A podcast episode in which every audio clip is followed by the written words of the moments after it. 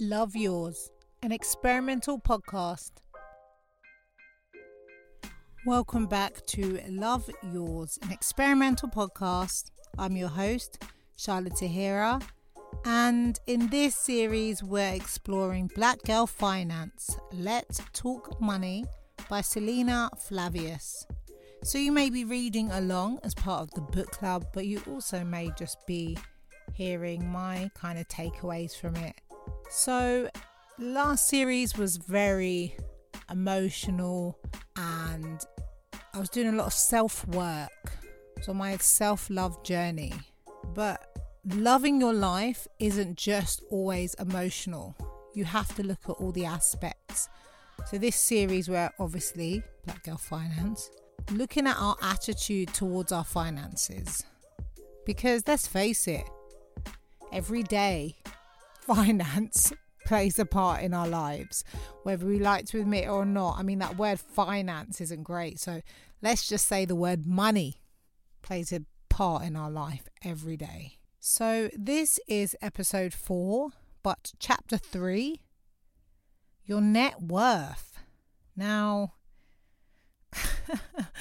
when I hear the phrase your net worth, I just straight away think of like Jay-Z and Beyoncé, and like you just associate net worth with celebrities and like big public figures like your Steve Jobs or your Oprah Winfreys. It's a scary term. You just associate it with the most wealthy people in the world. Obviously, I've Googled people and celebrities' net worth multiple times just out of curiosity. But actually, what Selina talks about in this chapter is how you can understand your net worth, because knowing that is really important to kind of understanding how your money works and your financial status and situation. So she talks a lot about the differences between assets versus liabilities. Now, when I hear this, straight away I've been like in the past, oh, my car is such a liability. Just cost me money to run, cost me money to maintain. But I've learned a thing or two now about assets and liabilities reading this chapter. And actually, a car would come under an asset, because even though it does cost you to keep it going, it has a value. So anything that holds value, properties, cars, collectible art, I mean, how many of us have that? Jewelry, that's an asset.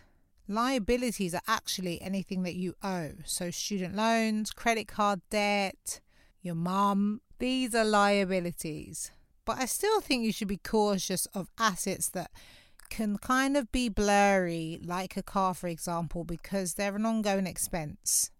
So Selina actually has an activity in this chapter where you can assess your net worth by listing all your assets and all your liabilities. But to be honest, I didn't do it because I know mine's going to be in the negative. Just my student loan by itself puts me in the negative. And I'm one of the lucky ones who went to university when tuition fees were still $3,000 a year. But I also know with the low repayments I've been making, I've not paid off anywhere near my student loan. I got a loan for my tuition fees, so that's at least $10,000. And then I got a maintenance loan, which from what I remember was about $3,000 a term. So 369, about $10,000 again a year. So that's $30,000 on top of the $10,000 for tuition fees. That's like $40,000.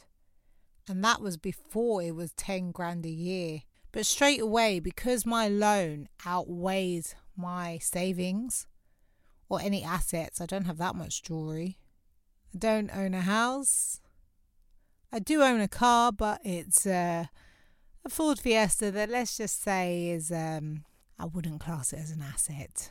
So I didn't do my kind of net worth activity that Selina set, but I think I will eventually, maybe once I'm able to pay off more of my student loan.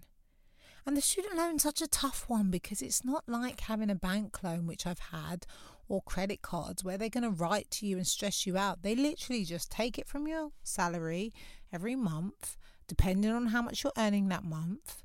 And if you're earning below a certain amount, they stop taking it. So it doesn't feel like such a burden, but I do need to clear that off. And she also advises when you do this list, because you may do this list at home, and I think you should, of assets you have versus liabilities, date stamp it. So you put the date, you write down your assets, you write down your liabilities. You take your liabilities away from your assets, and that is how you find out your net worth. And as I said, mine would be minus. So don't feel too bad. But the point is to do this every 6 months to a year. Once you've started budgeting, to see how your net worth changes. I still feel a little bit like net worth is something that I'm not in the financial position to be assessing at the moment, but it's good to know how to assess it when I get to that point.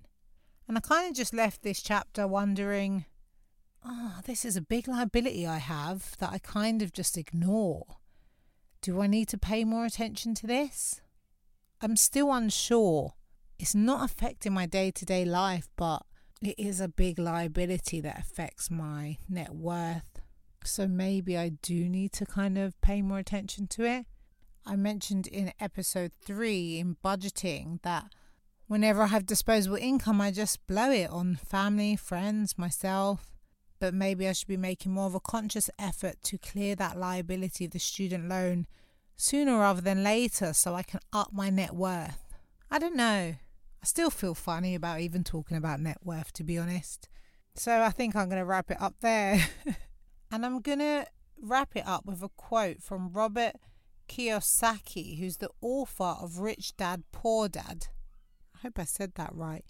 Rule 1, you must know the difference between an asset and a liability, and buy assets.